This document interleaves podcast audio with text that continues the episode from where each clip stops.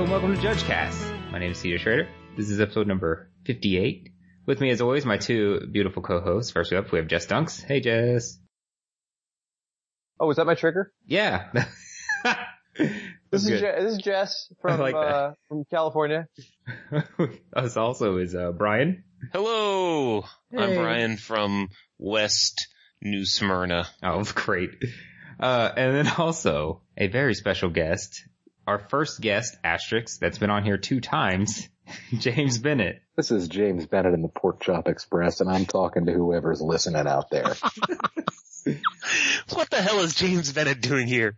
James, who are you? Where are you from? Uh, level three from Lawrence, Kansas. Oh, fantastic. You weren't level three last time you were on, is that correct? I can't remember. I was not. I was level Ooh. two at the time. I like to think that the people on the Congratulations. show pushed him over. That's but probably that, it. That would be a lie. Well, let's Yeah. look at the I think that's past. put it on his resume for his No checklist, comment. right? Like being on Judge Cast is now part of the checklist, right? I Yeah. actually left that off my application, I think.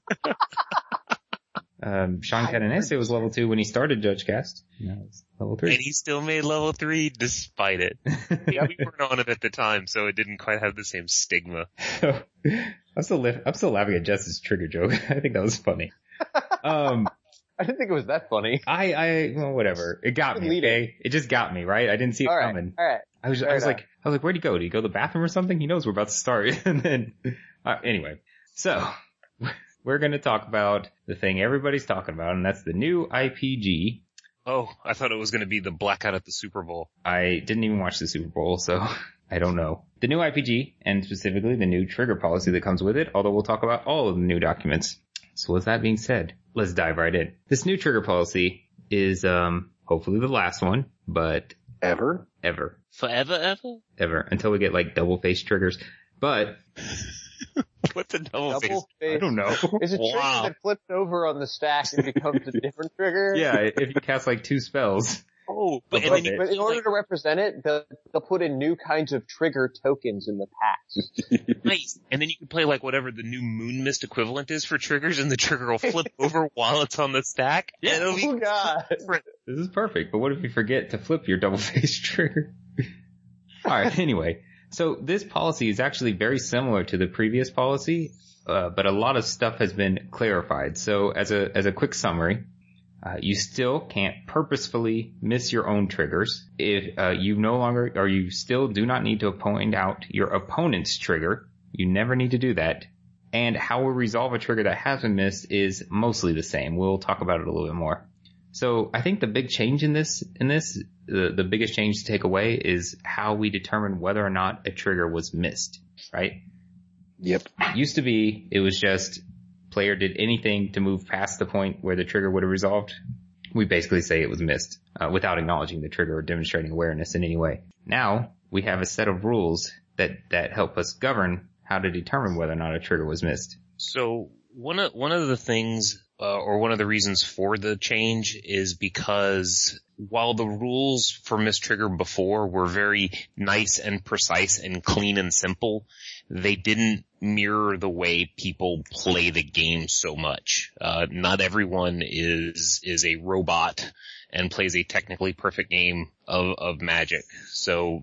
Uh, uh, it was causing a lot of situations where they technically missed the trigger, but it wasn't forgotten. They were aware of it and they had just done something where it was like, oh, gotcha.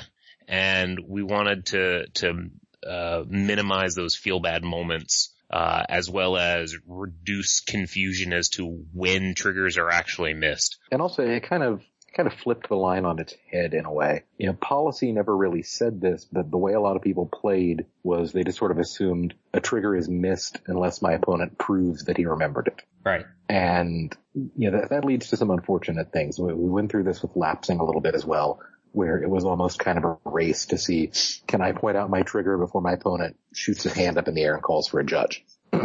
and it kind of turned that on its head because now if you, if you look at the policy, it's very clear. And I think Toby in some of his blog posts even actually put it this way is we're now assuming the trigger was remembered and resolved correctly until we have proof that it wasn't. Yeah. And and I think And that's a we- great we have way. a lot more leeway now as far as Yeah. like the line now is, is the first time it would have a visible effect on the game. is when we care about whether you've brought it up.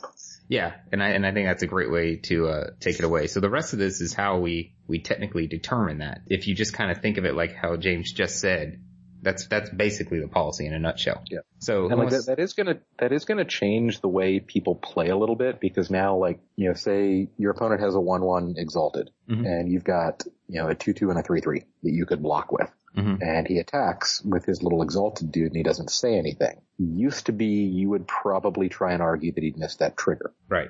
And now what you want to do is, you know, make the strategically correct play. Block with your 3-3, and then if he demonstrates awareness of his, awareness of his trigger by the correct time, which is damage assignment, then okay, you made the correct play. And if he doesn't, oh well, you get a bonus that you get to really stomp his dude. Right. Like, ba- basically it's encouraging you to make tactically correct plays, and every once in a while you get a nice little, oh, my opponent forgot his trigger and that turned out even better. So someone grab the the first way we ter- we determine whether or not a trigger has been missed. Okay. So, well, the the things that, or or rather, it's it's actually a list of things that you need to do, and then at the end it says if you haven't done any of these, then it's missed. Yeah. Yeah. Okay. And So there is there is one very important thing that you can do that's not in that bulleted list in the IPG. Well, what's that? You can say something What? about your trigger. You could just You can communicate with your opponent. that's weird. yeah, yeah, early before before these points. So we're Yeah, so defining. before we even get to this point, you could like point to the card and say trigger.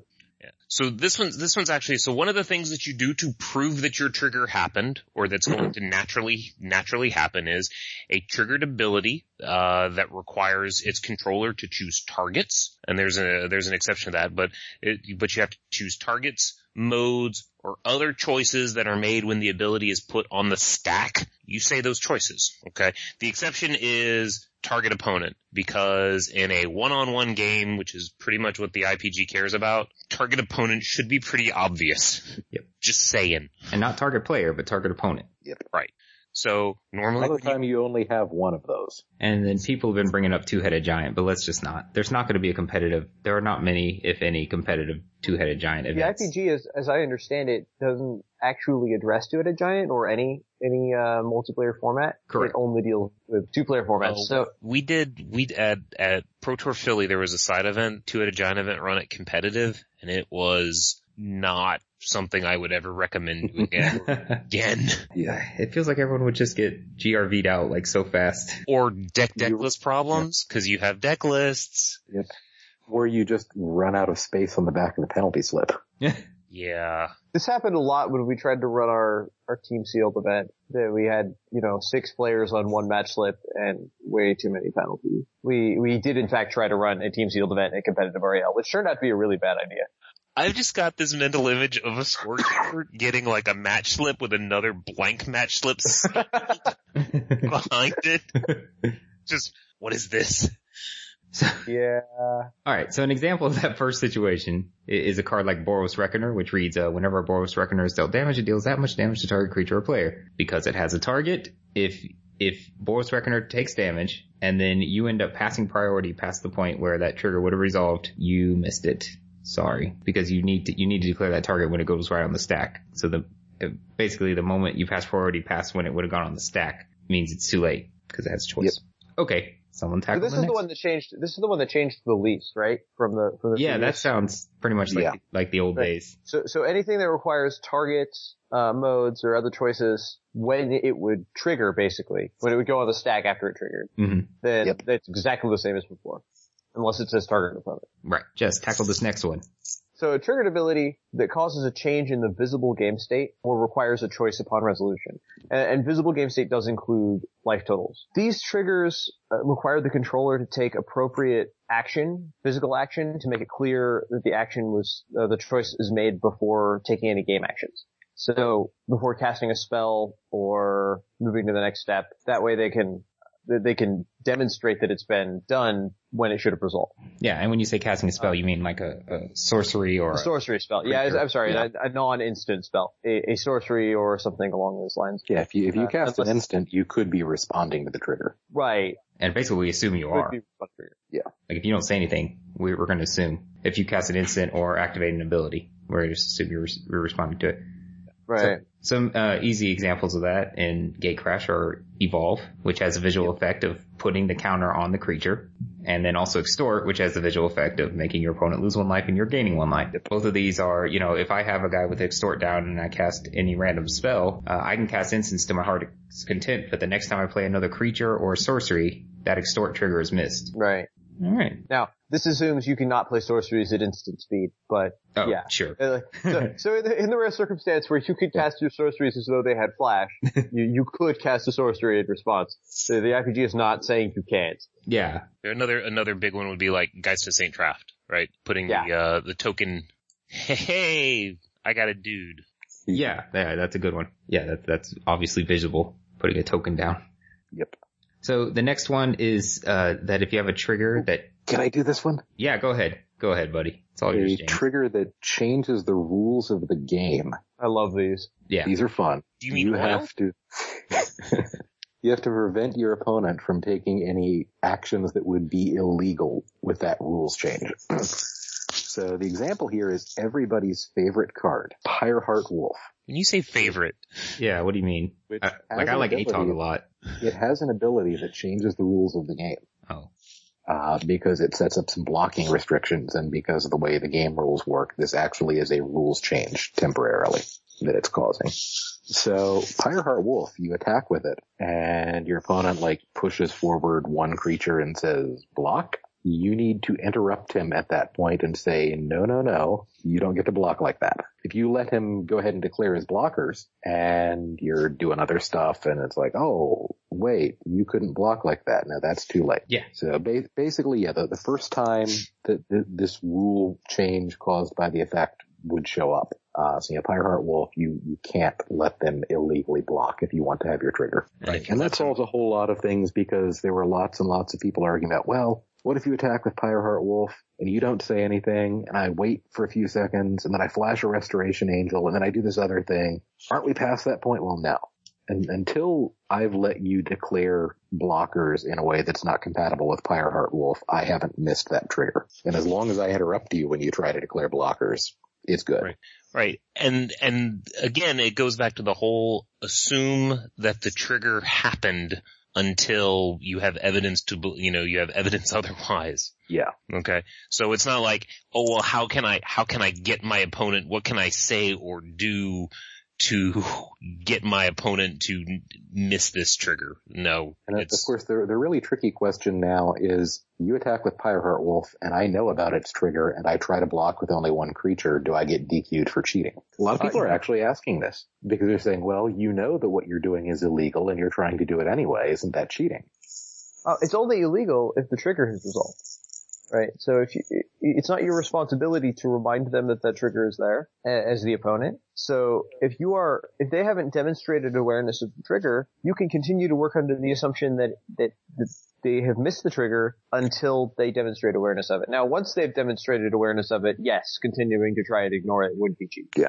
Yeah, basically, I I wouldn't put it in terms of what you can assume. I would just put it in terms of just triggers in general are invisible and tricky and people don't always remember them.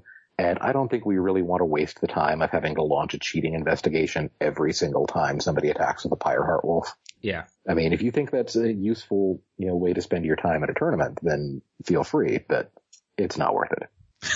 you Like, know, we're, we're not you what I- feel that it's worth your time, but it's not. Like if I'm if I'm just gonna find a match where somebody's playing mono red and stand over it and start a cheating investigation every combat phase, there are better things I can be doing at this tournament. maybe not. so what I like about this this uh, particular part of the policy too is it is it covers Emrakul's extra turn, which I feel like has always been handled a little weird under policy, particularly under lapsing triggers. It, it was odd because it wasn't lapsing. That's the past. But yeah, so Emrakul's extra turn trigger is the exact same. It, it modifies the rules of the game. Uh, this would also cover frontline medic, I do believe, who reads whenever frontline medic and at least two other creatures attack creatures you control are indestructible this turn. You don't have to mention that until is it a- would matter. That is a game rules change. Yep. Yep. Um, anything that makes something indestructible or unblockable because that's not actually a characteristic is changing the rules of the game. Right. Now, giving something flying would be a uh, Yeah. visual effect, Yep. visible. Yeah. Or Yep. or would be would be a characteristic change. Yeah. We actually, uh, I think we discussed that quite a lot in our last episode with uh, Boros Charm and We did. Glaring Spotlight. We did. Yeah. Oh, glaring spotlight, you're so fun. I know. I love activating it and playing creatures afterwards. And teleportal. Don't forget teleportal. Ah, yes. So I'll take the I'll take the very last one of these, uh, which James already kind of ruined at the beginning. But if a trigger has no visual impact to the game state, the owner must make it clear the trigger resolved the first time that trigger would matter, basically. So, and the big example going around is Exalted. It's exactly like James said. If I swing with a a, a two one Exalted and don't say anything, that's fine up until the point where you either block or take damage. At which point I have to mention that you took three damage. If I So I have don't, a- I have a go ahead. I'm sorry, I didn't mean to interrupt you. Steve. No, you're good. I just have a question about this. Uh, like, this is actually a legitimate question for me because I'm not 100% sure I know the answer. What, uh, if, if let's say I have a 1-1 creature with Exalted and I attack and my opponent makes the strategically correct play and he blocks with his 3-3 and I say, okay, and I put my 1-1 creature in the graveyard. Uh, and then later in the turn, I try to gut shot his 3-3 and say, oh, it took two damage from my Exalted guy. What, what happens? I would say you missed the trigger and it only took one. Hmm. Do you guys agree? Because you, you didn't, I mean, you had to make it clear that the trigger resolved the first time it would Yeah, matter. but this is but this is the first time it would matter. When it was only dealing two damage to a three three, it wouldn't matter. James? I'm waiting to hear what you guys say. I just said it. Oh, Get out of here with that L3 tactic. Just tell us. I want to hear your answer. that is my answer. I'm still saying Well, it. I'm sticking to if it. you if you if you if all you do is just attack with I th- I think that given the new policy of you're assuming that the trigger happened uh, until something is done to indicate otherwise, then you would have to assume that it took the two. Well, it looks like we got an old fashioned disagreement. Which um, I think I'm falling on the side of that creature took the two unless something else happened that would indicate that I forgot it. So I think all of us have, have waited on this. Yeah. Brian and I are in the in the he gets his trigger camp and CJ is in the no screw him he doesn't get his trigger camp. So, so Definitely CJ CJ is hates CJ hates fun. I see, do. CJ is arguing that the first time it affected the game in a visible fashion was when it marked damage on the thing that blocked it, right? Uh, yeah, and, and I, Yeah. I that was my argument as a, as the theoretical player in this in this situation. Okay. So I- I'm not Okay. going to give an answer. Hmm, hmm, hmm. Okay. um, well, I guess that's uh, that's just gonna be out there then. We We're can't unsure- uh, not have an answer. We can't pull the, hey, what do you think? Listeners, send us an email. We can't do that every yes, we show. can. Yes, we can. No, we can't. We- James, you are on this Absolutely. episode to answer these questions. I am. Yeah, and for your beautiful dulcet, uh, uh, beard, dulcet tones. dulcet ton- tones. Aw. Yeah. I thought you just brought me on because you liked me. Somewhat, maybe a little. Yeah, maybe a little. Well, everybody but CJ. You know, Yeah. he uh, sent me an email. I was like, oh, we should get that James Bennett guy, even though I don't like. him. Well, No, I I'm hate just fun, and James Bennett is the is the like embodiment of fun. So kidding. All right, so I CJ, am I, didn't- am I going to have to kick you out of an IRC channel now? Oh, it's getting personal. Are you really not answering this, James? I'm not really sure that there is a clear answer in the IPG right now. I mean, it's, it's really kind of a corner case. I don't think anything that has to do with attacking with a, an exalted creature and then also playing a damage spells accordingly. That's going to happen pretty frequently. like honestly, I think the the I think when this happens, most of the time there's going to be enough communication that we're going to know one way or another. It's not just going to be two players, you know, sitting there silently drilling holes into each other's skulls with their eyes as they try to stare down the trigger. Now, I get that there are some players Right, well, who do that, but Yeah, but I mean, like, th- imagine the situation where two players don't speak the same language. One guy's gonna go, oh, okay, this dies, or, or indicate that it dies, but he's not gonna say two damage necessarily. All right, Um, let's talk about other notes on trigger. now, now it's starting to become a corner case. I, don't know.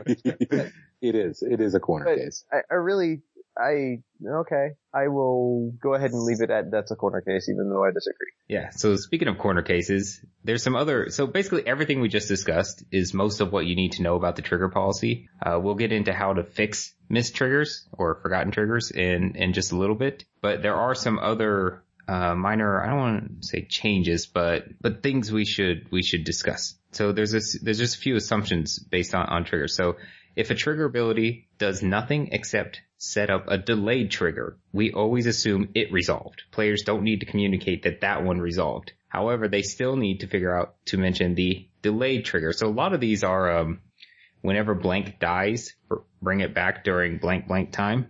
Uh, like loyal Cathar is an example. Uh, whenever, We're exiling the Geist of Saint Traff token at the end of combat. well, It's a delayed triggered ability that just moves an object. No, that, that doesn't apply to what I'm saying right now because This is talking about triggered abilities that do nothing except set up delayed triggers. Okay. So they have to, now what you're saying does apply in like the thing I'm going to say in like five minutes, but not right now. I was reading ahead in the script, sorry. Yeah. Yeah. Yeah. So it's like, like Loyal Cathar. Brave whatever- Betrayal. and Great Betrayal. Yep. So whenever a creature dies, bring it back at the beginning of the end step, blah, blah. Uh, it, it's setting up the delayed trigger of at the beginning of the end step or whatever, bring that creature back. A lot of people don't notice that there's another trigger in there, but there is. Okay, cool. I guess that's good. Next one. Triggered abilities that do nothing but create copies of spells or abilities are automatically assumed to resolve, but you must still show awareness of the whatever the copy was following the same rules we mentioned. So if it if it requires a target, right? You have to choose a target for it, even if, even though it's a spell, not a trigger. Right. So it's like technically the trigger is putting the spell on the stack and then the spell resolves at the appropriate time. Yeah. But s- that's not really the way people think about it. They think of them as like cipher. You know, it's, hey, when I get, uh, when I deal combat damage to my opponent, I get this thing. So it's, it's, Yeah. you know, they're, they're basically combining the trigger and the resolution of the spell that they get from the trigger. So in Yeah. those particular cases, we treat them the same, we treat them together as a lump. And an example from Gate Crash is Illusionist Bracers, which reads, whenever an ability of a equipped creature is activated, if it isn't a man ability, copy that ability, may choose new targets for the copy. Effectively, you don't need to mention when you activate an ability that the trigger that copies the ability happened. You need to mention that the copy of the ability is on the stack. Yep. Uh, and the big one actually is Storm. So that's actually a fun one. Storm? Yeah. So, you know, say I cast a bunch of rituals and lotus petals and cantrips and stuff, and then I've, I've got, you know, a storm count of like 15 or whatever. And then I just flop down tendrils of agony and say, tendrils you, Mm-hmm. and just sit there. Yes. I'm waiting for you to die. Yes. So Yeah, that, yeah. my you're- opponent That means you- calls a judge and is like, judge, has he missed the trigger? no. Has he done anything um, uh, that would indicate that he has missed that trigger? No. What's Sort I of the mean, opponent, you just go, tendrils resolved. yeah, so, yeah. So that, that no longer Ba- works. Basically, what you're like, saying. the, the nice thing about that is that's a good example because I'm not going to do anything else after I cast tendrils. I'm not going to go and like play a land or cast a sorcery or something because I think you're dead. I think the game's over. So like I've, I've had people ask me, how can you tell if a storm trigger is missed? Like under this policy, you would have to be really bad at magic to miss a storm trigger Yes. because usually storm means the game is ending. right. And then you, if you're trying to There's play that basically only like what one storm spell that gets played that doesn't actually win the game on the spot. What was that? Flusterstorm. Oh, Ah, I was trying to figure it out too. Well, There's Dragon Storm too. You mean you might actually have to swing with the thing?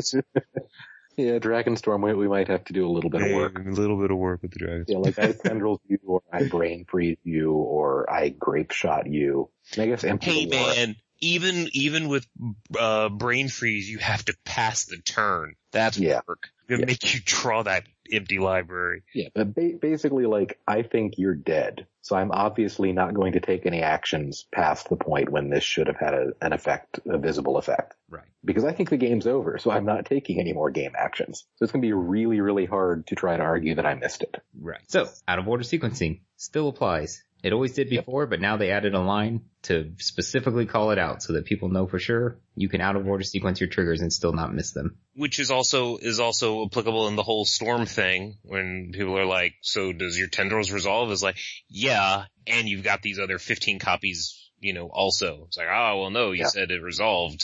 Yeah. Wah ha ha ha. Or, you, you know, something like, you know, I cast a Blood Braid Elf and I actually, you know, set it down on the table and my opponent's like, oh, you put it on the battlefield. That means it resolved. You forgot to cascade. Wah ha ha. No, And and oh, by the way, Judge Deck Deckless problem.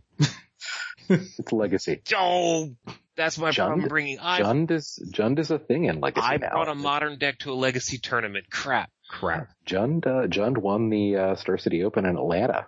Me. I wasn't there. Yeah, Jund is a thing in Legacy. It was, it was at GP Denver. It was all over the place. But hey, what if a trigger had no impact on the game? What do we do? Like Chasm Drake, which reads, whenever Chasm Drake attacks, target creature you control gains flying until end of turn. What if it attacks all by itself and it's your only creature? And since it's already printed with flying, are we going to make the people point out that trigger? Well, if you're aware of it and you don't point it out and choose a target, isn't that cheating? Dun dun dun! Get out! Get out of my event! Sorry, you did not give your flying creature flying, Yeah. and you knew it was supposed to get flying. So I need you to, fill, to write a statement My event is irreverently explaining damaged. why you did this. the integrity of my event has been compromised beyond all hope by you not giving flying to your flying creature. So to be clear, we're, we're given a specific exception for situations like this where the trigger has absolutely no impact on the game. Now this doesn't mean we can be like, well, if he had resolved all of these, I mean, he Put was him- going to win anyway. So, you know, this trigger didn't matter. It doesn't mean like that. It means like this trigger says to sacrifice a creature and I have no creatures. We're not going to make you call out that trigger. Yeah. Gain, gain. I have platinum Imperion in play at the beginning. You know, uh, at the beginning of your upkeep, gain a life. you Yeah. know. Mm, no. It's okay to miss your own trigger for that situation. Uh, So it's not so much mi- like you're not missing the trigger. Everything that should have happened in the game has happened. Yeah, I think that's a good way to put it. Uh, so I wanted to talk about the philosophy a little bit, although I think we really covered it. So mostly I just want to read this one um, line that Toby posted in his article, which by the way, we will have a link to Toby's The articles. one that he put in twice. yes. And You wrote three articles. and uh James Bennett's article too, because I think it's very good. And the one on the mothership too. Why not? All the articles by Matt Tabak. about all this stuff. Rules manager Matt Tabak dipping his toes into policy. I know. It's a scary world for him, I bet. So Oh, and some eight foot tall maniac. Oh, He actually did delve into policy the first time we had uh, an issue with this triggers when they Yeah. tried to change the policy and then they went, wait, never mind, that's not going into effect. Uh, that was actually mostly him that was putting out information saying, no, we're not doing it. Hmm, all right. Also, Matt Tabak is like literally 20 feet tall. He is literally possibly a million feet tall. with without exaggeration or hyperbole. Like he I'm is six a foot mil- three, and he's way taller than me. He, he towers over people. Yeah. Yes. Anyway, triggered abilities are soon to be remembered until otherwise indicated, and the impact on the game state may not be immediately apparent. The opponent's benefit is in not having to point out triggered abilities, although this does not mean that they can cause triggers to be missed. If an opponent requires information about the precise timing of a triggered ability or needs details about a game object that may be affected by a resolved triggered ability, that player may need to acknowledge that ability's existence before its controller does. And that, and that uh, reinforces everything we were talking about earlier. It, it's best if you just assume the opponent's trigger resolved. Yeah. Yeah. And- Well, I- And I'm- sometimes, sometimes that means you accidentally remind them about their trigger. And Yes. that's not a bug. That's not a flaw. Right. Say say you have a Selesnya charm in hand and they're swinging with three three and they have two exalted guys out, right? But they don't say anything. Well, you want to use Selesnya charm's uh, exile target creature with power five or greater ability. You're gonna have Yep. to ask, did exalted resolve? You're just gonna have to point it out. There's no way to try to trick them into missing it. You're just gonna have. Or with Dimir Charm, which is, you know, creature power two or less, Okay. Yeah. you obviously want to be responding before that trigger resolves. Right. Because you don't want that creature to get bigger. Yeah. So you're, you're gonna have to actually communicate with your opponent. Yes. Why would you do that? And like, th- th- this is, like, this is something that people have shown a surprising amount of reluctance to do is just actually talk to your opponent. Well, this is this is one of one of the funny things. It was about last policy, and it's even funny with the questions that I'm seeing on this one. One of the, one of the things they were like, "Hey, we really feel bad when we I'm going to say when we scumbag out uh, and and trick my opponent into missing his triggers." And then they immediately follow up with, "What can I say to be sure that I have tricked him Yeah. into missing his trigger?" if you feel bad about tricking your opponent, then, you know, don't trick your opponent and you won't feel bad. Oh, That's but your the- problem. But see, the rules allow it. It's just not smart to take the most strategically viable, you know, advantage of all the things possible to me. I just really feel terrible about it though. I'm, I'm a tormented soul. And I totally feel awful about top aiding because of that. Yeah. I don't know how I'm going to sleep tonight on my pile of booster packs. Uncomfortably. Well, I'd push them over to the side. I mean, they'd probably crinkle and stuff like that and keep you up. Yeah, I would Yeah. insist on Push them over. that. I'd be afraid I'd wake up and find myself sleep drafting with like the worst deck ever. okay, Please remind me to tell you a funny story about that after we go off the air cool. Please because it's a little obscene. So how do make we... sure you're still recording as he tells this story. I'm always recording. Don't worry about that. So how do we fix a It's trigger? like CJ's mantra. I'm always recording. like as soon as we start, as soon as we start the conference, uh, the, the the phone conference, I I'm. Are you recording? I'm always I'm recording. Oh. always recording. I don't know why you guys ever ask. It's automatic. So, so should we talk about whether we give a penalty? Because that, Yes. that is part of the philosophy. yes, I was trying to get us there. So how do we fix a trigger? If we determine one is missed, how do we fix this? And let's uh, let's start with the penalty. Well, in a lot of ways, this is this is unchanged from from the last time. So Yes. should be this should be relatively quick. But there are people is, who really although, didn't I've understand seen it a lot last of- time. Yeah, I've seen a lot of people asking, they'll point to a card and say, is that beneficial? Yes. And Which is not actually what we care about. yes, it's not it's not it's it's not a boolean good or bad. It is just a hey, is this Yeah. bad or you know because there's good triggers, there's bad triggers, and then there's this range in the middle that's kind of meh. Yeah. So the way the way another judge I know uh, put it was we there are two categories of triggers. There are detrimental triggers and there are everything else. Right. Right, and that's the, exactly the it. ones you know. It, not detrimental does not mean beneficial. It does not mean gray area. It's just everything else. It's like when you're talking positive and negative numbers. What's zero? you know. Right. Yeah. Blew my mind. Whoa. What? Okay, so and what everyone's getting at here to make it Zero is a Clear. beneficial number. Shut up. Well, wait, you gotta take Unless you game try to state into divide. account. What if you're losing zero life or gaining zero life? There's a difference. There, Okay. there actually is, if, if you're a programmer, there actually are positive and negative zeros in a computer. Uh, I am a programmer and I've never needed to deal with that in my life. Little IEEE floats. Not dealing with that.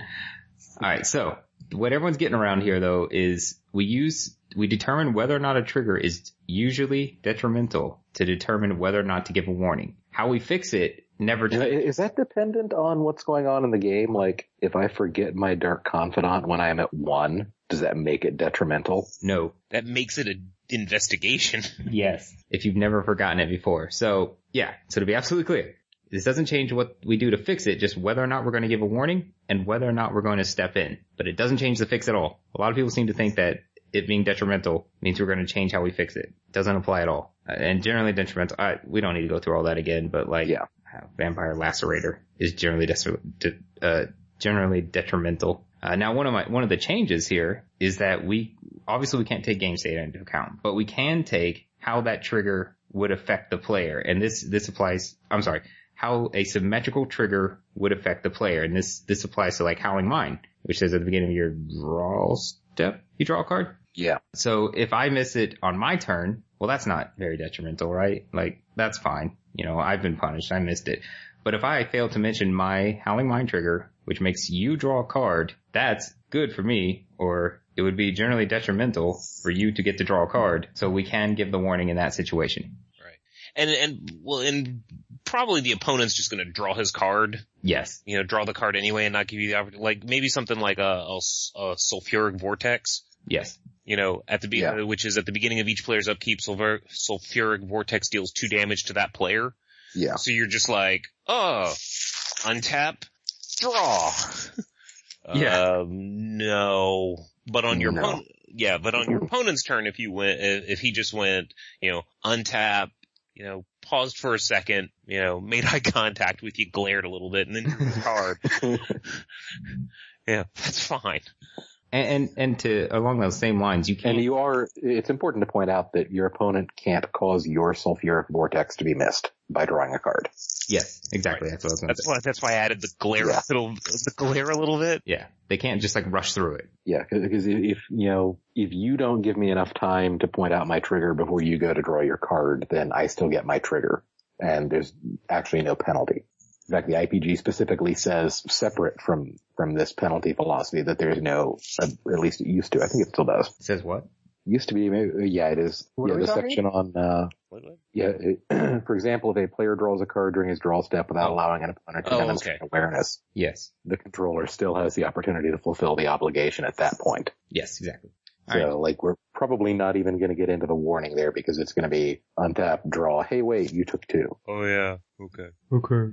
All right. Yeah. James, tackle the first the first type of fix we have here because you The wanted to additional talk about it rule. earlier.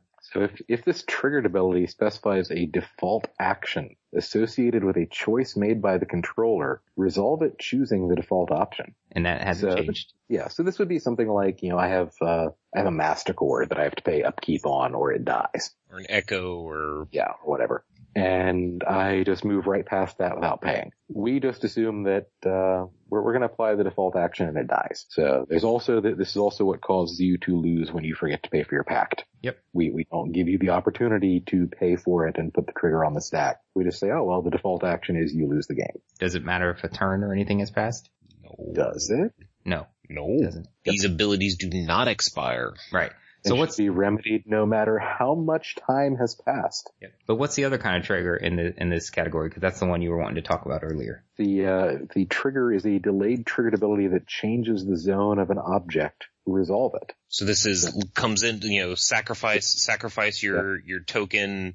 Yeah, Your- exile your Geist token or whatever. Well, I was thinking Kiki Jiki because EDH is a thing. Yeah, Yeah, the- there's so many competitive. Yeah, my, my enforcement competitive. Shush, issues. shush, shush. Details, details. Yeah, the one I was asking people this weekend was if I have Obsid at the Ghost Council and I choose to exile him at my end step, and then I forget to bring him back, you know, what happens? And that was under old policy. But under new policy, if you forget to bring him back, the moment that people realize, hey, this guy should have come back, we have an option there. Well, what is the option? The opponent chooses whether to resolve the ability immediately or at the start of the next phase. Yeah. So and this is actually really important because like with, you know, Obsidat or stuff like that, it means that you can't suddenly remember a trigger and surprise thing out Combat. of nowhere. Oh, I got a blocker. Blah. Yeah. So, so Because your, this is your opponent can just say, I choose to have this happen at the start of the next phase. So this is kind of weird in the sense of when you normally think of like, you know, the Geist tokens and stuff like that, we're, we're getting rid of the guy and I forgot it, it gets rid of it now, or Echo, you know, resolving, uh, they're, they, they're bad.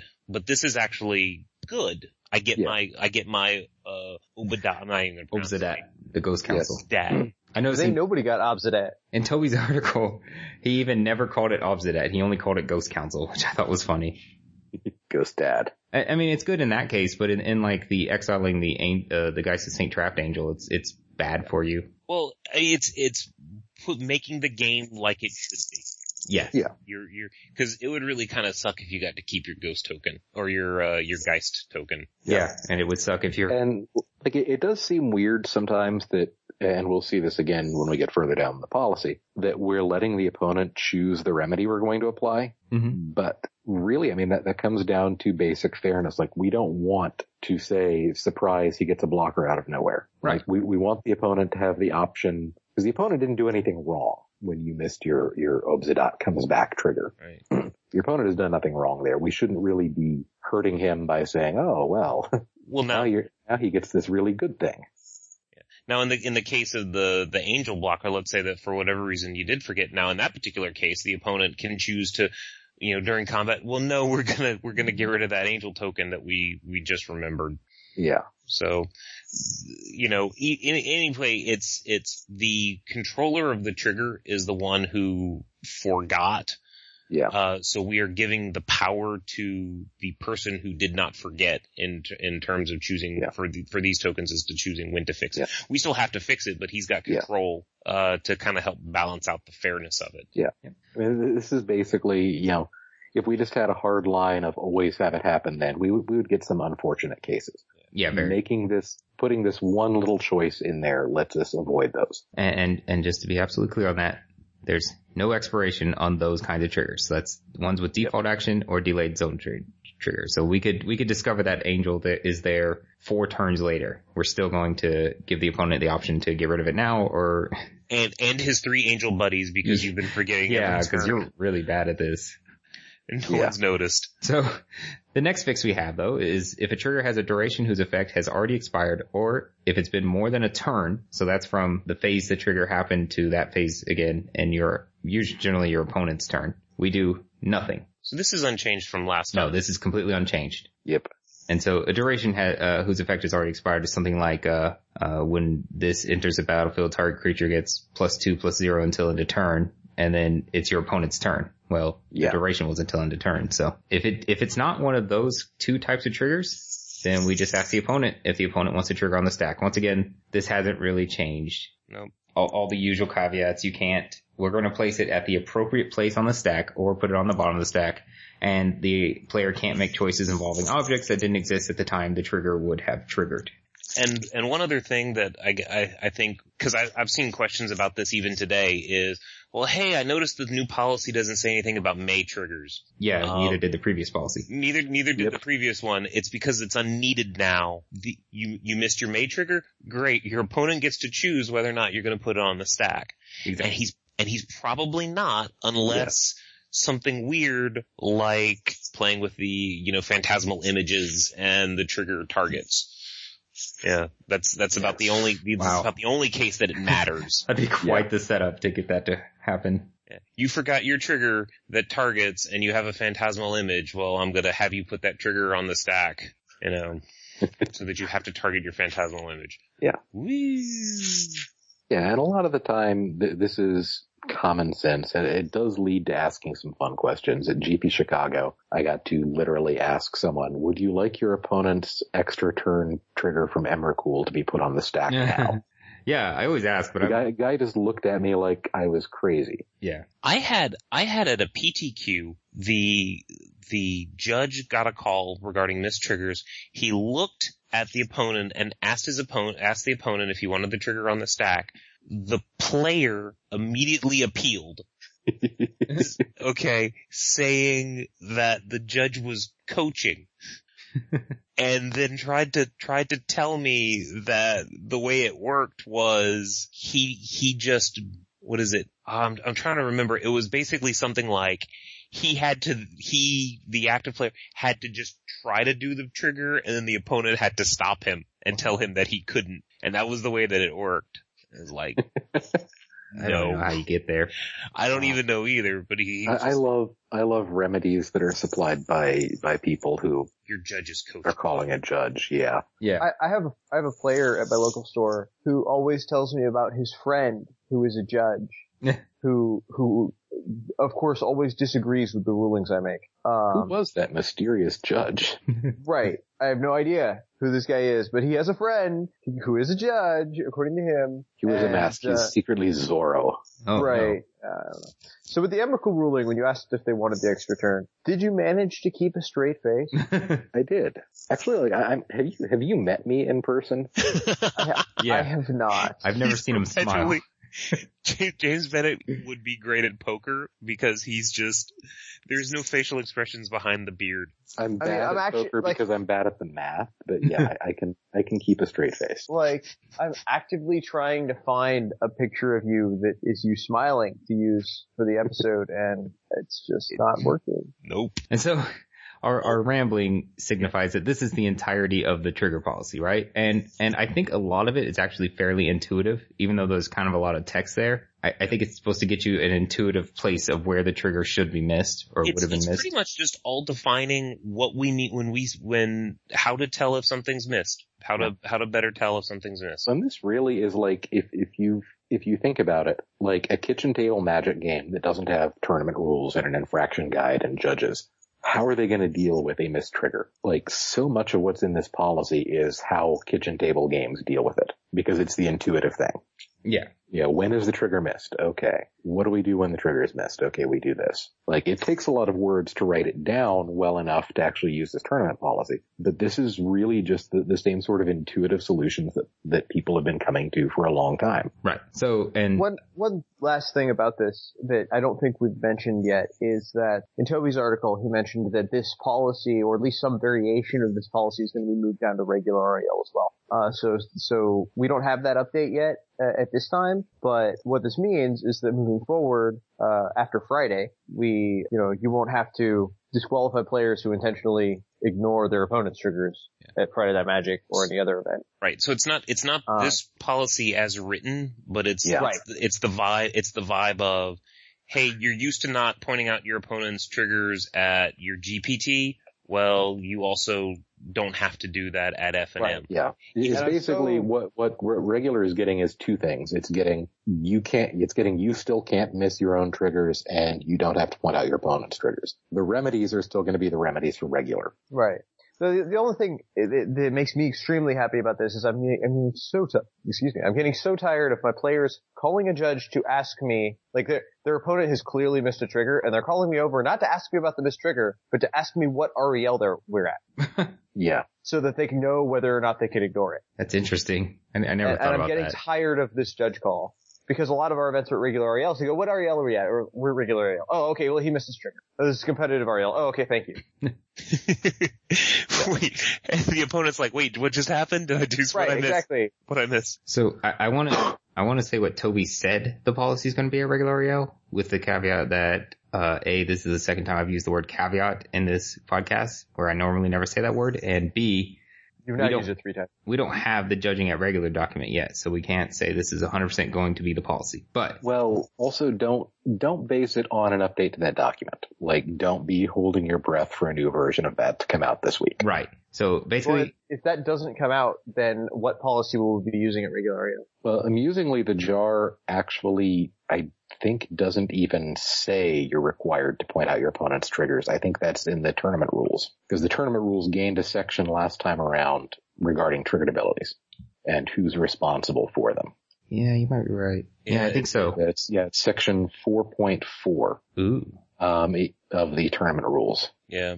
so the competitive and professional players are not required to point out the Yeah. existence. So it acts, However, however, the new tournament rules are now up online and now says players are expected to remember their own triggered abilities. Players are not required to point out the existence of triggered abilities they do not control. And it Okay. doesn't add an enforcement level qualification there. It's just flat policy. Okay. okay, That makes sense. So we now have that in the tournament rules. So we have a document that says this is how triggers work in tournaments, which means we don't really need an update to the jar, which isn't concerned with being that technical. Like the, the jar is written for the guy behind the counter at the store to read. right. And so if you're at the judge at FNM, the the policy is basically you know players no longer need to point out their opponent's triggers. Yeah. But if the Hmm. opponent notices the trigger within a turn and it isn't too disruptive to the game, the judge can go ahead and put it on the stack. So if I have go through you know go through my upkeep draw a card and then notice oh hey I got stab wound on my opponent's creature, uh, I can go ahead and say you know you need to lose two life here. Yep. That's And still that'll okay. work. I guess. Yeah. But if it's been a whole turn since then, it's too late. And that's basically all there is to it. So forget almost everything we said. It's just that. Yep. So basically, the, the rule at FNM is, you know, use common sense. Yes. Yeah, that seems fine. Whew. Okay. Now that's triggers. There are other changes in the IPG. but What? noth- nothing is major as triggers. whew, These are, thank the, goodness. these are the ones like the removal of hidden, hidden information violation last time where people were like, what? When did that happen? Because nobody pays Yeah. attention to the other changes, but this one's pretty big. It is my understanding that cheating is now completely removed. There's no cheating. So you can now cheat as much as Absolutely. you want. Absolutely. Well, there is no section in the IPG called cheating. Oh, So it's all GRVs now. okay. The entire section five of the IPG went away. Wow. So Where what did it happened? go? Yeah. What what changed? What's going on now? Well, it turns out we, we gained some new things. Um, So if if we if look we think they're cheating, we just DQ them. We don't actually use policy. We just I'm If we sorry. look at section four of the IPG, which is titled Unsporting Conduct, we find there's a couple of new things there. Um, there's one called Unsporting Conduct Cheating. What? Sporting. Turns out cheating is an unsporting thing to do. Yes. So, and, and this is both, this is mostly like almost everything that used to be cheating, anything that used to be a manipulation of game materials is going to get under this. Anything that used to be fraud is going to be under this. Peeking. Yeah. Ba- basically, anytime you break a rule or lie to a tournament official or notice an offense in your match and you don't say something. And it did actually add a couple of bits to, uh, to the criteria. Brian, do you know what those two new bits are? The fact that they have to be aware that they are doing something illegal. Yes. Oh. And, They must be attempting to gain an advantage from yep. his or her action. So if we, So if does we this don't mean- meet those criteria and you, you have to get both of those, then it's not cheating. So you have to be trying to to to Yeah. to gain some advantage to get something out of it, Yeah. and you have to know that it's bad. So this means that if I mana weave my deck and present it to my opponent, but I didn't know that was illegal, I'm not going to get DQ for Yeah, if you didn't know that what you did was illegal, you can't get an unsporting conduct cheating infraction. You can still get other infractions, just not this specific one. Now we're we're, we're going to have you know there's going to be situations where you know judge I didn't know that this was uh this was illegal. I I didn't know that you know And amazingly, that would be a case of someone lying Lying. to a tournament official yes. to gain advantage and being aware that they're lying. Yes. I didn't know that the, that, that pile shuffling and piles of five, the double nickel shuffle was, I didn't even, what? Oh, I didn't say double nickel. I didn't even know that thing. Yeah, you're you're gonna get DQ'd for that. That will earn you the unsporting conduct cheating. and uh, what about It's, it's stalling? actually that. I that's can see one of the things- awkward argument. I can see the awkward argument. I didn't know lying to a judge was illegal. Um, So that, that- that's one of the things that like sometimes can be so helpful. Is Yeah, yeah. You, you may not have the evidence right at the start that they did the thing that you're investigating, but then during the investigation they just straight up lie to you. yeah, that helps. That helps. does. But what about stalling? There is now, in fact, an infraction called unsporting conduct stalling. What? I had no idea. I was just breaking it up randomly. And this is basically literally just stalling, but saying unsporting conduct stalling instead of cheating stalling. Yeah, I guess it wouldn't make a whole lot of sense if you were going to move, if, if you were going to get rid of a section, you know, then you have to take stalling with it and get, move it into unsporting conduct. But it's, it's like verbatim, right? Did any of the words even change? I don't think so. I don't think even any examples changed or anything. What about rolling dice? That will still get you DQ'd, even if you don't know that it's illegal. Okay, so that one hasn't changed. and- and Same probably thing. again the same. That is still improperly determining a winner. Yeah. and bribery and wagery. I didn't know Yeah. that offering him packs for him to Yeah. concede was illegal. I do Actually, my F&Ms all. Improperly determining a winner oh, sorry. did change, did change just a little bit. Oh, to include the the non-random methods. Yeah. Oh. Well, I mean, even then, it's like we're gonna arm wrestle to determine who wins, and I, you know, I'm a bodybuilder, and you're uh, Yeah. a 15 year old uh, non-bodybuilder. That's, It's, that's probably not so random, like most body, like most 15 year olds. right? Yeah. You know, I Yeah, work it out. just like- now it says using an outside the game method instead of using a random method. staring contest. The, the way I usually do it, like when I'm head judging and I make the announcements, like you can't roll a die, can't flip a coin, can't play rock, paper, scissors, you can't arm wrestle, thumb wrestle, mud wrestle, jello wrestle. I haven't had anybody try to mud wrestle for a match result. Yeah. So I'd like to think that announcement works. Evidence would indicate so. All right. Ev- evidence would indicate so. Yeah, that's All right, so since we're clearly done with cheating, I would like to say my most favorite change in the entire IPG is player communication violation has been renamed to communication policy violation Dum dum And dum. Why would that be important? because now every time there might there is an issue in communication between two players, a judge can't say it was a player communication violation since that section only ever meant that they were violating the communication policy. So now it's a lot more clear what that means. and for those of you who, who may not know or may be new to the judging community, it, it has been a very common thing for any infraction that involves players communicating, whether or not it was a player communication violation, for people to jump in and say, oh, this must be a player communication violation. Yes. Simply because the name of the viola- of the infraction was misleading. I let out a sigh and said so, and my opponent thought I said go, and so he started untapping. Clearly, we had a communication problem, Right. so he should, somebody should be getting a player communication, but no. And, and we have a whole episode on that. So if you're really Yep. interested in that, you can go listen to that episode. Let's, uh, let's talk about the very few MTR changes and then we'll get onto our emails. These were fun. First, there's going to be some more bros wearing red shirts at an event. What's that all about? At GP's and then I guess maybe the Pro Tour. There's gonna be some appeals judges. Yep. Some appealing judges. appealing judges. So there's gonna be there's gonna be uh one or more extra red shirt judges, red shirted ensigns running around. Uh please don't please don't kill them. That would Uh, get you black-shirted DQ'd. ones. that would get a DQ, yes. yes, if you kill a judge in a red shirt. But he's supposed to die, that's why he's there. So this is this is for judges when you make a ruling and you get appealed. Uh, you may look for your nearest friendly neighborhood red shirt judge and grab him and bring him over and explain to him and treat him just like you would any other head judge with that re- in that regard. So Brian, c- can I? I'm head judging a PTQ on Saturday. Like, if I get busy, I, I can just say that some other L2 is my appeals judge for this PTQ, right? Uh, this is for GPs and stuff, isn't it? I mean, you already you already Yeah. have the ability you already have the ability to de- uh, designate uh, a proxy. in, in a proxy. So, you know, if you're like, hey, I need to go to the bathroom, you're Yeah. the guy. Yeah. And sure. But th- th- this is this is a little different role, and it's really only going to be at professional level events. right. Like the, the tournament rules specifically say Grand Prix and Pro Tours, and with prior approval. Well, and, and you got, you got to think that the only, the only time you ever see judges in red shirts is at GPs and, Yep. and pro tours. Yep. So, uh, What, you guys don't wear your red shirts at the PTQs? You have a red well, shirt? you can, but that is, actually, no, I don't have a red shirt. that actually is when players have the permission to, to use their phasers on you. Yeah. It's the PTQ? So th- this actually, like, I've seen this kind of done, and it works well. Like, if you've ever worked a GP with either Lems or Richter as head judge, and the other one there, Mhm. they they kind of have that ability to hand off to each other very cleanly, and they have a good dynamic with that.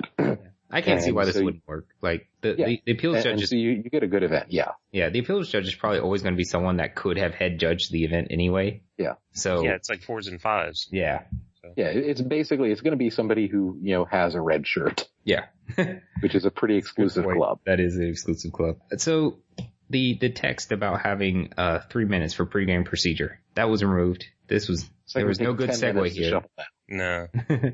so yeah. What's all what's that all about? Means I can take ten minutes to shuffle now. No. No, Oh, so No. we're jumping, we're jumping back to IPG? no, this is in the MTR. Yeah, this is a tournament rules change. Okay. But it was an the, the example. IPG, and- the IPG may have accidentally not caught up with this yet. Yeah, that's actually true. Sigh.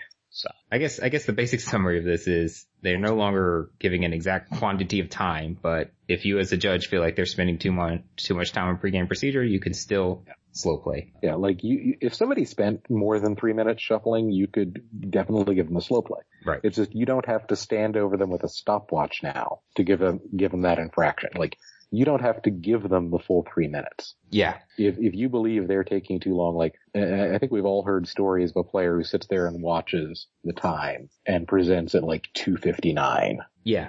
That would, that would be stalling, right? Yeah. and that's pretty much always stalling in that situation. Yeah. Ba- Basically removing the idea that there is a set amount of time that you're entitled to Right. clears up a lot of that just automatically. And finally, Bloodbraid Elf and Seething Song are banned in Modern. That's big news to other people, but does this That's big news to me. It's huge news to me. does this affect your judging in any way? I don't know about Does it you guys. affect my I'm judging? running- Actually, yes. I, I'm I running judge modern modern on tournaments. Saturday. So I, I have like five modern tournaments a month that I judge, so yeah, but make sure those actually- cards aren't there anymore at the end. I, get, I will get so many fewer Cascade questions, except for the one guy who plays Living End. Well, what's even less relevant to us is Empty the Warrens, Grape Shot, and Invigorate have been banned on Magic uh, the Gathering Popper Online. Magic the Gathering Online Popper. Yeah, there we go. Man, that's gonna affect, I had a online pauper competitive GPT this weekend that I was really gonna, Well, the whole meta Those are the shifted, so- best. oh, I don't know how, um, now the great thing about have, judging those events when they're online is the deck lists are really easy to count because they're all printed up nice and neat for you. and you don't have to do anything to judge it. Well, yeah, that, that too. There's never a missed trigger. So it's just competitive. I was gonna say, I'm considering at my like weekend competitive events, like giving a pack to the few people, just a random extra pack to the few people that do type their deck list, just to encourage more people to do it. I've Nice. done that. I have I have done that. I have made announcements uh, at the beginning of round two, congratulating Yeah. people for impe- impeccable penmanship. Yeah. I also like the the really tricky one is you can't congratulate somebody for playing mono red, but you want to because yes. that deck list is four, four, four. I love four, them so much. four. And they actually play like 20 something mountains instead of, you know, Yeah. four Yes. non-basic, four non-basic, four non-basic. Love those guys. What non-basic lands am I running unless it's like Wasteland I know. and Legacy? Even, even then. and this was alluded to a few times, but just to be clear, this all of this policy A only applies to competitive and professional REL. uh, except, for the change to regular. except for the stuff we said about regular. And B, it is effective Friday, February 8th, which uh, should be right around when this episode comes out. But just in case we get it out early, it may not be effective. Check your local calendar. Check your local, local listings. Check your local listings for additional information. So if you are playing in a in an F and M Friday night, you don't have to remind your opponent of his triggers. You're playing a PTQ this weekend. You get the shiny new policy. Yes, And if you're at a GP this weekend, there may be an appeals judge wandering around. fancy. Woohoo! All right, let's get into our emails. Finally, we have we have quite a few because we didn't answer all of them last week, uh, last episode due to uh, the the pre-release content. Oh, we're going, we're going all the way. Oh wow. Okay. We're going all the way. Oh, all the way back. All right, James, can you give us a big mail time? I'm trying to And think of something silence. amusing I can say other than that. I I was going for a big trouble in Little China. Quote. I know you are. It's all in the reflexes. This is going to take crackerjack timing, Brian. Good enough.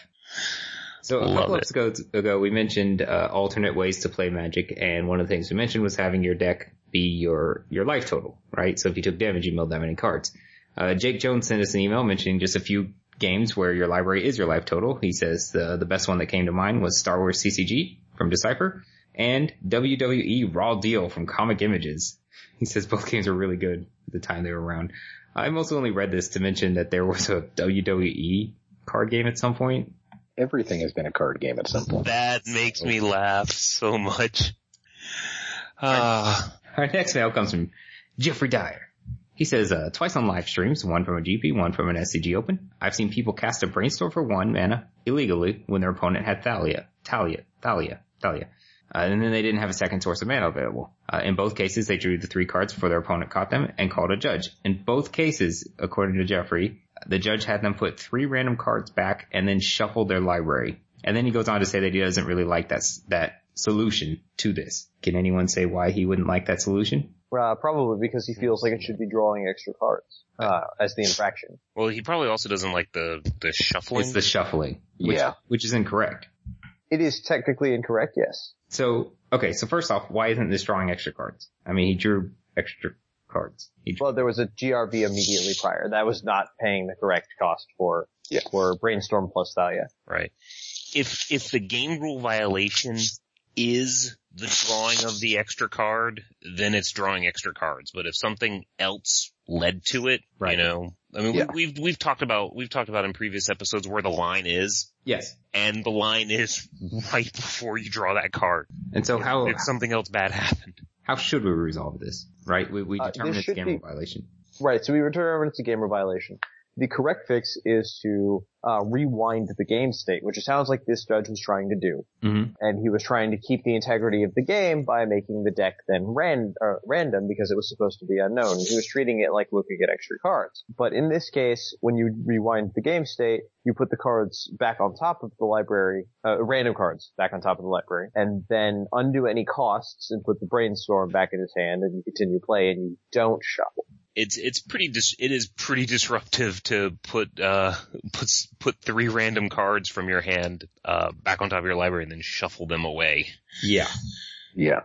That's that's very yeah, that's awkward. So yeah, don't do that, judges. Just put the three back on top. Yeah, okay, they could gain some advantage from it if they have like a fetch land, but that's not what we're looking at. We're just And trying. it, it is important to point out, you know, you know, just to reiterate why we're not giving a game loss here. Cause like there are cases where we can upgrade a GRV into a game loss. Right. And if it was drawing extra cards, it would be a game loss.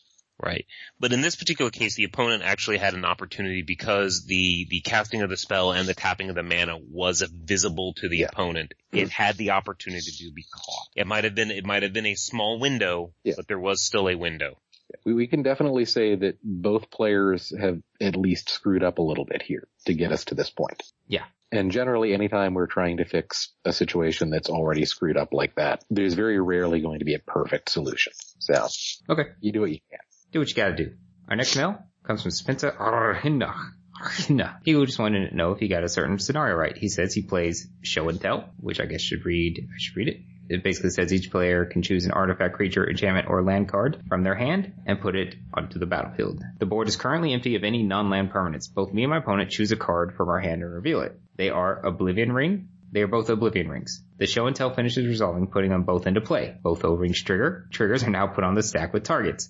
Since I'm active player, my O-ring targets his and is put on the stack, and his O-ring targets mine and is put on put on the topmost part of the stack. His O-ring trigger resolves, exiling my Oblivion Ring. Since my Oblivion Ring has not yet exiled anything, the trigger from it leaving the battlefield does nothing. Now, my trigger resolves, exiling his O-ring. His O-ring has a trigger when it leaves the battlefield to return my O-ring to the battlefield.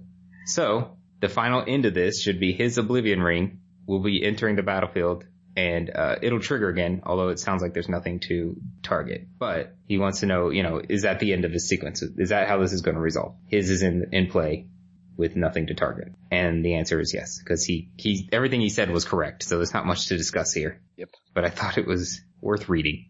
It's kind of hard from a from a podcast situation, from an audio uh, auditory like. I can Yeah. imagine a lot of people like at work listening to this and then all of a sudden they're just hearing words, words, words, trigger, trigger, trigger. I don't understand. But the best thing to probably do for those of you playing at home is get two oblivion rings and then just kind of set them down and, and, and just kind of walk through the sequence of events. Yes. And Well, just thi- remember, this is the same principle as like, um, you know, last block we had people wanting to like cloud shift to Fiend Hunter in response to enter the battlefield trigger. and that will end up permanently exiling something. And that's going to be the same principle here. We're going to have one of these O-rings gone forever. right. All right, our next mail comes from Lee. Oh, Lee, you said so much, Lee. Wow, this is long. in episode 56, you talked about tournament shortcuts and you mentioned the example in NPR 4.2 that essentially treats any statement of intention to go to combat as saying that you're passing priority until the defending player has priority in the beginning of combat step. He says, given that the shortcut includes the case where the active player says go to the beginning of combat, how does the active player successfully deviate from this? And you know what? Without reading all of his stuff, just to get real quick, how do you deviate from trying to go into combat? Like, how do you go into co- into the beginning of combat step where you have priority?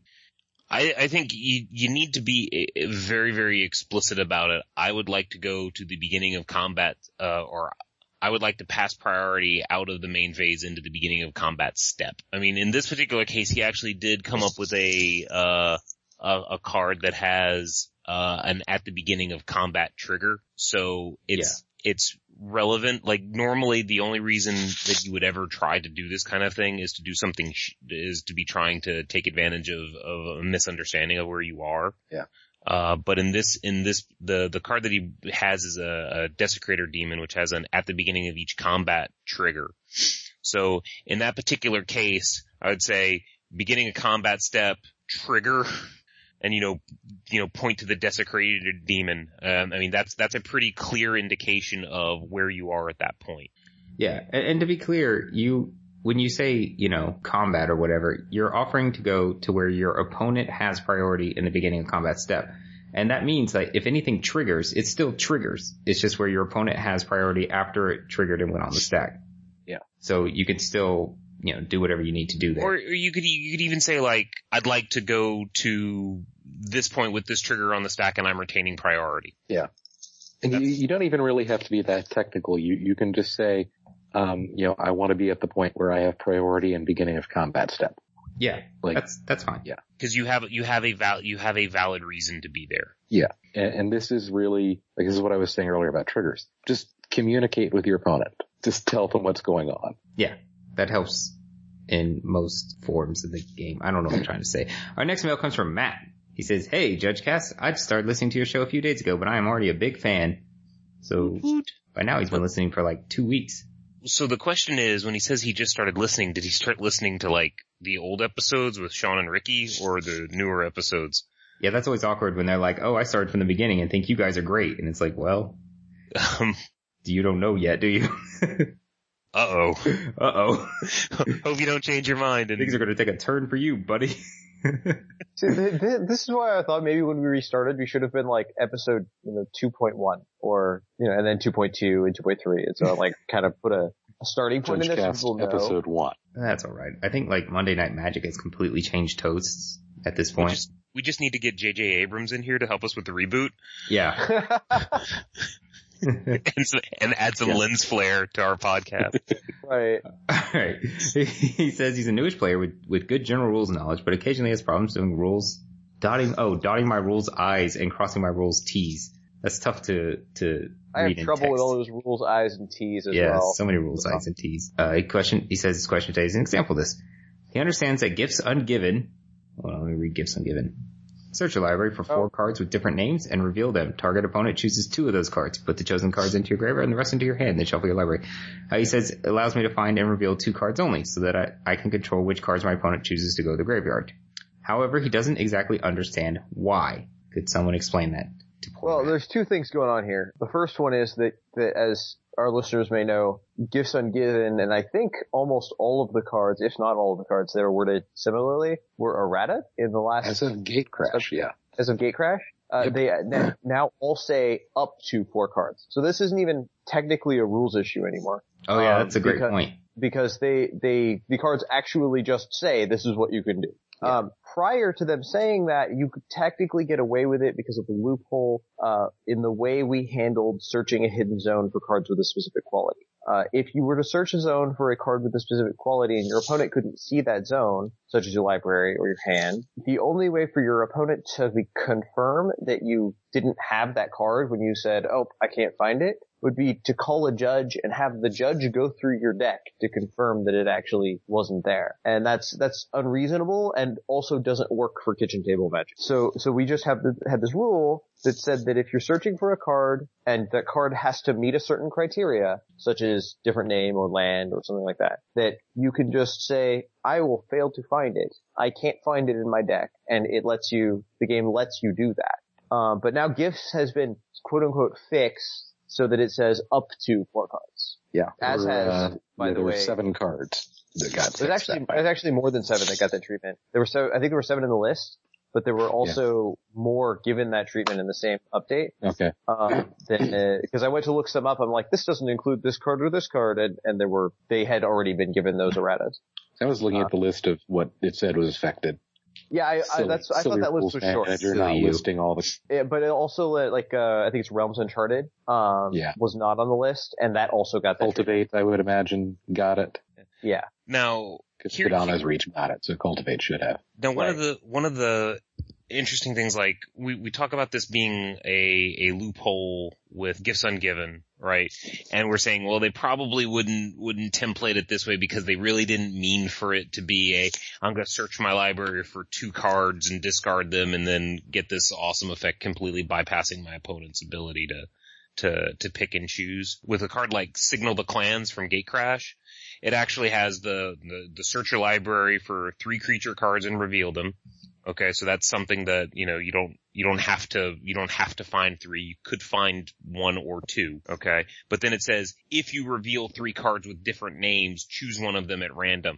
So you can't like do like a gifts ungiven thing where it's like, Hey, I'm searching. I'm only finding one card and hey, I'm putting one at random in my hand. So they, That- they that- kind of, That does not work.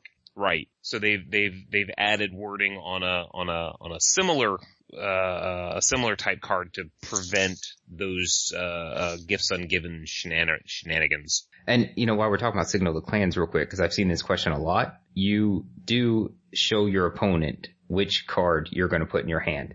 We didn't mention that in the previous show, and I don't, I didn't think that would be an issue with people, but apparently they think that you like put them face down, choose one randomly, and then put that one in your hand, so your opponent get doesn't get to know which one actually went in your hand. But nothing says to do that, so you don't do that. It stays revealed the whole time you're choosing one randomly. Right. Sarai. So that- Sarai. I'm gonna I'm gonna tackle this next one because it is easy and try to keep us moving along. It's from John Reasoner. It's about the uh, pre-release, It's- or it- it's a question about the pre-release. He wanted to ask a question about Evolve. He says he's a long-time listener, first-time caller in italics and the question mark, Uh, and he's a level one from outside Houston, Texas, and he just finished listening to episode number 57. So his question: If I have a two-two Evolve creature on the battlefield and then cast Courser's Accord, which uh puts it effectively puts two 3-3 Centaur tokens down. He says, I realize I now have two Evolve triggers on the stack. If I simply allow the triggers to resol- revol- resolve, then the intervening if clause on the second trigger would cause it to be, uh, he says counter. Now that's actually incorrect. It would actually be removed from the stack and do nothing. but everything he's saying right now is, is correct. So his question is, if I were to giant growth the Centaur token being looked at by the second Evolve trigger, Would that then satisfy, satisfy the intervening if and allow my creature to evolve twice into a 4-4? He says, I believe that doing this would end up the way I would like, but realize I could be easily mistaken. And the answer is yes, you can do that. Because your creature was a 2-2 causing both evolved triggers to trigger at the exact same time, they both go on the stack. You can have one resolve, and before the other one resolves, you can make that centaur bigger than the creature, then the 2-2 evolve, or now 3-3 evolve, doesn't matter, and you will get your additional counter. He says, uh, love the show, y'all do a great job of keeping the rules interesting and informative. Judge Cass had a decisively large role in helping me pass my LO1 test, for which I thank all of you. Keep up the good work. I like hearing those. I those like this comments. guy. He's I nice. like hearing those. We have a couple of entries uh, about a contest that Jess kind of came up with out of nowhere. It wasn't really a contest. It was an interaction point. yes. Uh, we're actually going to hold on to those and discuss them next episode. So what was that situation again? So the situation is you have Thespian Stage in play, and it copies, it's copying, uh, you activate its ability to copy a Cavern of Souls. And you say, after the, your opponent goes, okay, that resolves, you go, I'll name Beast. Is your opponent obligated to tell you that, that, that the card does not work that way, if, if assuming they know? Yeah. Or can they just let you go on thinking that your beasts will be uncounterable off of Thespian Stage uh, until it comes up? And so that's the Are question. they required? Are they required to to point it out to you that your card doesn't work the way you think your card works when you say I'll name B? And that's the question. So email your response to judgecast at gmail.com. But we're going to hold off to discuss that until next show. We have had several entries already, so Several. I'm looking forward to see what other people. What's that? I said several is a word that technically describes it.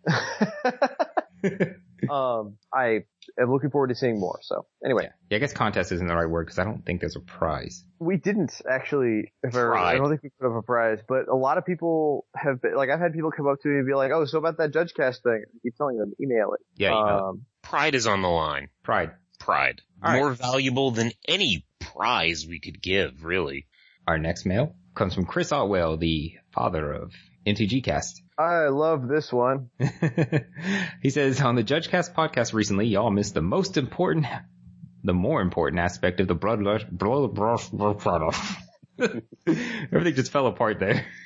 I Uh, know, there's something wrong with your face. Yes. uh, he says it's still a creature card in every zone, regardless of how the card is used. Says hence the players can't blood rush a creature with protection from creatures during a game. He lo- says a loss around, around his store uh, because of a quote unquote bad ruling on that during a sealed deck match. He's able to set the the judge state straight later, but he lost due to that. And it is correct. We did not bring up the interaction of blood rush plus that aura that gives something protection from creatures. Uh, Holy Mantle. So Holy Mantle. apparently the more important aspect of Blood Rush is its specific interaction with Holy Mantle. Oh. Um, and so that we didn't bring it up. Sorry, we forgot. Uh, for all the players out there who tried to Blood Rush under their creature with Holy Mantle, I'm very sorry. So, so this But is, I don't understand what's that. I was gonna say, this is one of those issues where like, if you're, um, just Joe player at the pre-release, it seems obvious, right? It's like, of course I can't blood rush onto something with protection from creatures. I feel like this is one of those things where you're like experienced L1, you know, maybe near Right. L2, and Cause you're, this, cause you're like, it says creature and I know that creature refers to cre- to creatures on the battlefield. Because if it was talking about things off the creatures off the battlefield, it would say creature card. exactly. And yeah, it turns out that this, This is happens an to be an exception to exception. that. Yeah. Yeah. Yeah. It even says in the rules, this is an exception. So if you listen, if you happen to listen to uh, to Judge Cast North, you might hear them answer this question as well. Uh, Chris actually sent this to CJ He told Mm. on us. He did. Judge Cast. No, no, he, said he sent it to everybody. Like he sent it to my Sean. email, sent it to CJ's, sent it to Judge Cast email, sent it to Sean, sent it to uh That was to Charlotte Sable, to Jose. Lansdell, sent it to Jose, sent it to uh the Judge Cast North email. Like he just like land blasted this email and talking about how we missed the super important thing that and because it's going to come up regularly it, it and it doesn't come. what- I don't understand. Like, it's. I'm sorry that he lost a game because of this, Oh. but it's it's it can I, I if you just if you if you just change the word if you just change more to a you know missed an important aspect of it then it's fine Yeah. so it's it's chris we tease We we appreciate all the hard Please work. don't take our show down. Yeah, we do. We do. I was just, I was just surprised by this email. We love Yeah, I was just, I was just surprised. It, like, it, it felt like he was blaming us for the fact that he had a judge rule it correctly in his match. I wonder if that judge listens to us. I have no idea. I'd like to Name- find out. He didn't bring that up. Like, that would have been, like, he said, oh, this judge listened to the judge cast and because you didn't bring it up. Like, that would be a thing, but. It's that Scandinavian judge Uter Uter Juge. What? the, With the other judge. the other judge. Oh, Oder, Oder Judge, yes. That continuity, man. All right, last question. Let's do it. Last email. This has lots of parts. It does. It's from Brian from It's like an essay question from college. from Lancaster, PA. He says, too quick, I hope, questions for you. I recently finished judging ACL GPT. It really is. It's numbered and has letters right. for each section. I recently just finished judging a sealed GPT at a local game store. Uh, this is my first instance of judging at a competitive REL sealed event and wanted to know. Compare and contrast the Polk administration to the Andrew Jackson administration. What? Um, okay, A, when doing deck checks for sealed events, what do you normally check? The main deck only? Main deck and all the sideboard? So guys, what do you check at a sealed event? When doing deck checks for the sealed event, Yeah. um, I mean, if at all possible, if at all possible, check both. But Yes. I know a lot of judges that that uh, if they're pressed for time, won't. I don't like that. I don't like. I, I like to check both. But, If I mean- you're judging, if you're judging by yourself, yes, exactly. okay, if you're judging, if you're judging by yourself, then, then you can, I don't want to say take shortcuts, but check the main deck, check bombs in the sideboard, uh, or, or the pow, you know, power commons or something like that, that kind of thing. If you have time, do, do a full deck check. But if you're, if you're running up against, uh, and it's just, it's just like at a regular event, like if you're somehow taking a very long time to do a deck check, you just finish up as much as you can and send it back to the players. And I agree with that. Uh, his next question is, is there any written information about doing a competitive REL draft? And he says that they ran a cold draft, but it was the first time for both of them. Uh, do the players need to be randomly seeded, even though number one plays number eight and so forth? Uh, does the draft deck need to have a registration sheet? What other little nuances would you recommend? So I think part of this is described in the, in the tournament rules, is it not? Yeah, there's A an- significant there's part of an- this Yeah. is, Yeah. is described in the tournament rules, and additionally, your TO should be giving you a copy of an email he has that should explain all of this for a Grand Prix trial. Yep. So if they don't have that, then maybe they didn't get it, but it should be explained uh, in the Magic tournament rules. But like how to seed Um, them is definitely in there because I've had Right. to look it up every time. Now, if you get if you get the PDF version, some of the uh like the Android and the mobile app devices and stuff like that will have the text, but it won't have the pictures. Oh, you need that picture. You know, so go go on the Wizards website, go to the the the, the, where the policy documents are and stuff like that. And get that section with the pictures. Look at it, because you're not going to get it on like uh, several of the the mobile apps. Uh, he also asks, what are, what are our favorite events to judge, constructed or limited, and why? And my quick answer is uh, legacy constructed, and I'm saying not limited because limited has more overhead with less interesting rulings, so it's not as fun for me. Do you guys have anything that disagrees with that? I love I like- pre-releases, man. Oh yeah, I like Freely's not Legacy. fun. Yeah, I mean, because legacy has I more love the interesting rulings. weird things that happen in Legacy. Exactly. Whereas, uh, like, I just judge standard, and it's just like, sorry guys, I already know everything. Can't challenge Oh. me. Yeah, It's, it's never boring to be judging, but Legacy, Legacy is just one of those formats where you know you're going to see completely off the wall things happen. Yeah. You're gonna you're gonna get the the humility question. yeah, you get You're gonna humility questions. I love humility questions. You're going to get somebody asking how illusionary mask works, yes. or you know Or- what, what happens if my opponent casts a batter skull and I phase out his germ token. I got a banding question. So Ju- judge, what, What- the f is I was banding? gonna say, wasn't the question how does banding work? like that's not good enough. To wrap up, his uh, other question is basically not really a question. He's just asking us to talk more on the new trigger policy. We just got this email today, and so there you go, Brian. We did it. Well, I think we could we could probably do that. Do you guys want to talk about the trigger? yeah, let's policy? let's start. He- No, I'm not even gonna do it as a joke because we'll, we'll be like 30 minutes in before we s- we call off the joke. awesome. I think that's that's the majority of the emails, if not all the emails. That we is got. all the Uh, emails except the ones we said we the were going last to two. skip. Uh, so first off, if you want to contact us or send us rules, questions, emails, anything at all, you can email us at judgecast at gmail.com. You can follow us on Twitter at twitter.com slash judgecast and like us on Facebook at facebook.com slash judgecast. Jane, Yes. thank you for being on with us. Do you have any contact information, anything like that? You want to mention all your, your redditing? Um, No. I post things on Reddit. You're, you're a big deal on Reddit. You got, you got a little tag next to your name and everything. I said to lots of people. Actually, it- it's my job to verify people to get little tags next to their name now. Ah, Oh, give, Wow. give me a tag. Well, you can send me a private message through Judge Apps to confirm your identity to me. Okay. The username is CJ Schrader. I'm sorry, I- I'm gonna need like an actual Judge Apps message to confirm that that's the real CJ Schrader. If Judge I Apps wanna- worked. I want to get a Reddit account just so I can get the tag and then never use it. Yeah, exactly. That, that's what I did in the in the community forums, right? We can get a special badge or whatever that says we're a judge, and I'm like, yeah, give me that. And then I never Mine.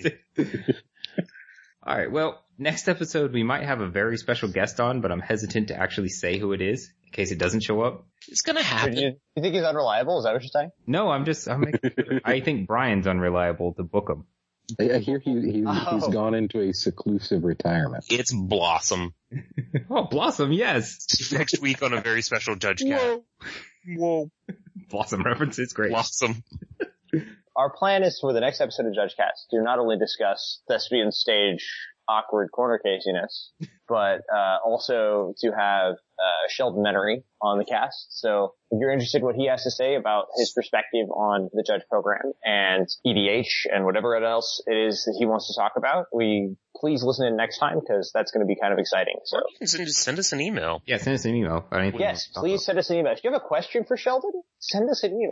Yeah, we'll we'll ask it to him. Anything. Uh, Well, mostly. hold anyway. on. I'll ask him anything. We might edit it out of the final show, but I'll ask him anything. There we go. That's fair. It'll be like a bloopers reel, like a year from now we'll release the questions we asked Sheldon that he didn't want us to. All right, James. Thanks again for being on. Sure. You've been a big help because you Always a understand pleasure. this policy very well. I'd like to thank all our listeners for continuing to listen. It's difficult to end these shows. It's awkward. Like there's no good segue into the end. So I keep it So fair. you just do it. I keep it fair. I keep it fun. Is it getting hot in here? Is that another little China whatever reference? Okay, you people sit tight, hold the fort, and keep the home fires burning. And if we're not, We're not back, back by dawn, Call, call the president.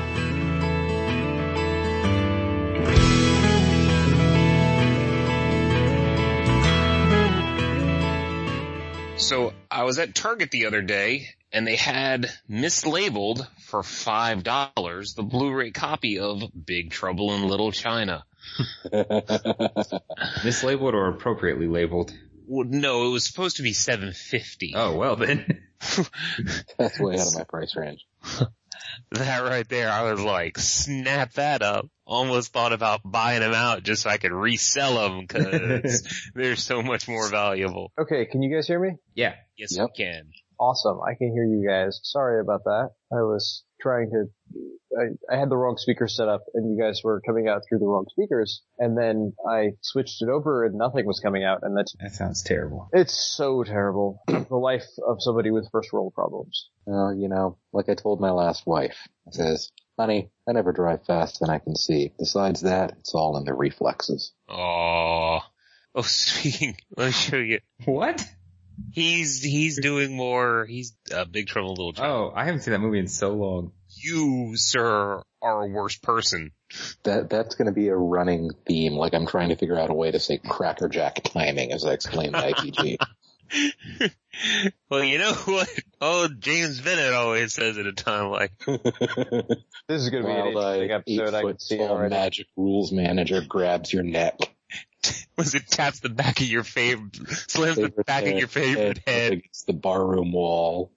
He looks you crooked in the eye and he asks you if you paid your dues. You just stare that big sucker right back in the eye and you remember what old Jack Burton always says at a time like that. Have you Yes, paid your dues, Jack? yes, sir. The check's in the mail. I did- I'm gonna, at Oh, some point, I, I've never seen this film. I have no idea, idea what you guys are talking about. at some point, I'm gonna you're gonna say something uh, something about the policy, and I'm gonna be like, "You mean oil?" And you're gonna go, "No, black." I mean, blood of the blood earth." of the earth. So Chinese got a lot of hells. Chinese do. Uh, I will hang you. They'll send you to the hell where you're hung upside down and skinned alive. The hell of being cut to pieces.